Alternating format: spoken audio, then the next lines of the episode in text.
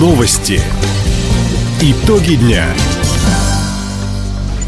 Итоги вторника подводит служба информации. У микрофона Дина Якшапосхова. Здравствуйте. В этом выпуске.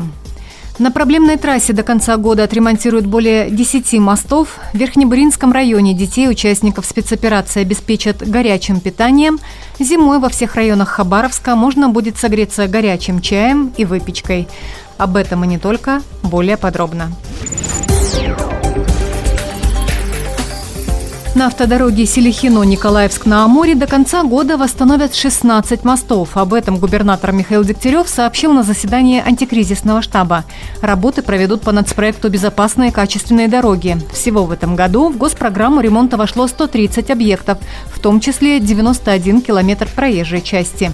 На эти цели выделено около 4 миллиардов рублей – почти треть из федерального бюджета. По данным на сентябрь, в нормативное состояние привели 93 объекта протяженностью свыше 80 километров. Среди наиболее значимых – ремонт участка проспекта 60-летия октября в Хабаровске и улицы Дзержинского в Комсомольске. Река Амур станет основой национального туристического маршрута в Хабаровском крае. Накануне его создания обсудили представители отрасли гостеприимства, Минтуризма, краеведы и общественники. Если национальный маршрут региона утвердит Федеральная экспертная комиссия, наш край получит господдержку на строительство туристической инфраструктуры. По условиям конкурса на маршруте должны быть значимые памятники культуры и природы, организованы проживание, питание и транспорт. Предварительный эскиз путешествия по Хабаровскому краю уже составлен. Вскоре начнется его тщательная проработка. Депутаты парламента региона призвали краевые власти взвешенно подходить к решению проблемы переселения граждан из аварийного фонда. Об этом сегодня шла речь на очередном правительственном часе в Законодательной думе Хабаровского края. По словам замминистра ЖКХ Станислава Кондакова, сегодня в регионе для расселения действуют три механизма выплаты собственникам за утраченное жилье, покупка квартир на вторичном рынке и строительство новых домов – Однако за три года с начала действия программы цена квадратного метра выросла более чем в два раза. Наложились и другие рыночные факторы, повышающие себестоимость. Таким образом, возводить дома в отдаленных поселениях становится экономически невыгодно, уточнил Станислав Кондаков. Чтобы выполнить программу по переселению, с нового года для жителей поселков Уктур, Майский, Литовка и города Николаевска будут закупать квартиры на вторичном рынке. Проблема в том, что в ряде случаев людям предложат жилье в соседних поселениях.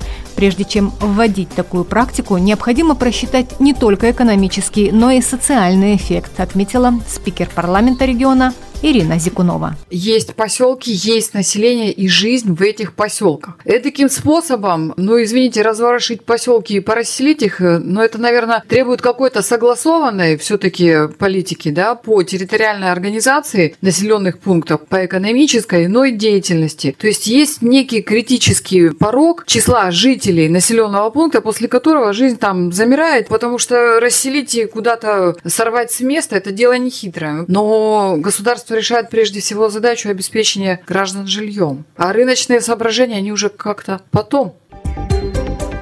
Отдельно депутаты коснулись очередности расселения аварийного фонда. Сегодня пока нет четко установленных критериев жильцам какого дома и почему необходимо предоставить жилье в первую очередь. Во многом это зависит от работы муниципальных властей. Свои рекомендации по решению этого вопроса подготовит профильный комитет Законодательной думы Хабаровского края. Дополнительные меры поддержки для семей мобилизованных ввели в Верхнебуринском районе. Дети военнослужащих смогут бесплатно посещать детский сад и получать одноразовое горячее питание в школах. Для получения льготы необходимо подать заявление на имя директора образовательной организации, приложить копию свидетельства о рождении и документальное подтверждение призыва на военную службу. Кроме того, компания «Ургал-Уголь» готова бесплатно привезти топливо семьям мобилизованных в частный сектор. Женсовет поможет решить вопрос с покупкой и бесплатной доставкой дров. Первые машины с дровами уже приехали на Дальневосточную и Шахтную улицы Чегдамына. Жителей Краевого центра и гостей Хабаровска предприниматели обеспечат горячей выпечкой, чаем и кофе. В мэрии прошел открытый конкурс по организации торговли в осенне-зимний период. В администрации предложили бизнесу 82 торговые точки в Центральном железнодорожном, индустриальном и Краснофлотском районах.